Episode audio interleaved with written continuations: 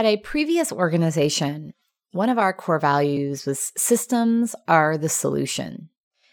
And it's something I have so come to value in my leadership. If you aren't getting the results you want, stop and reflect on the system or the lack of system that is leading to your inability to accomplish what you want to accomplish.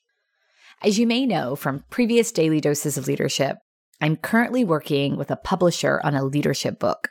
I officially signed the contract a couple of weeks ago and was overwhelmed initially at the resources I received from them.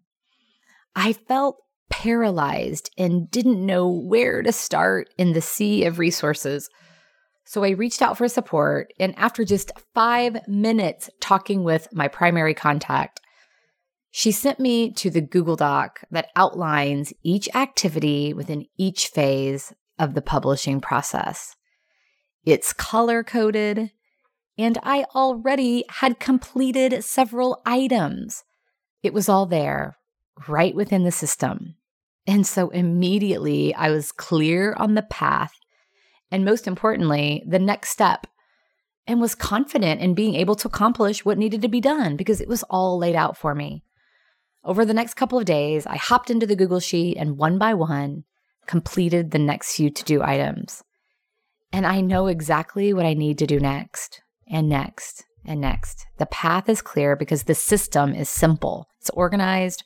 So, step by step, I will publish this book, one small win at a time. I ran across these words recently. I will not run myself ragged to fit into raggedy systems. In this particular case, I was running myself ragged because I hadn't been introduced to the system.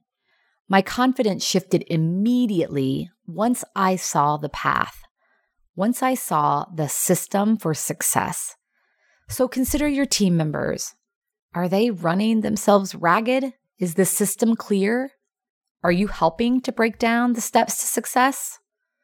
What a great way to take care of yourself and each other.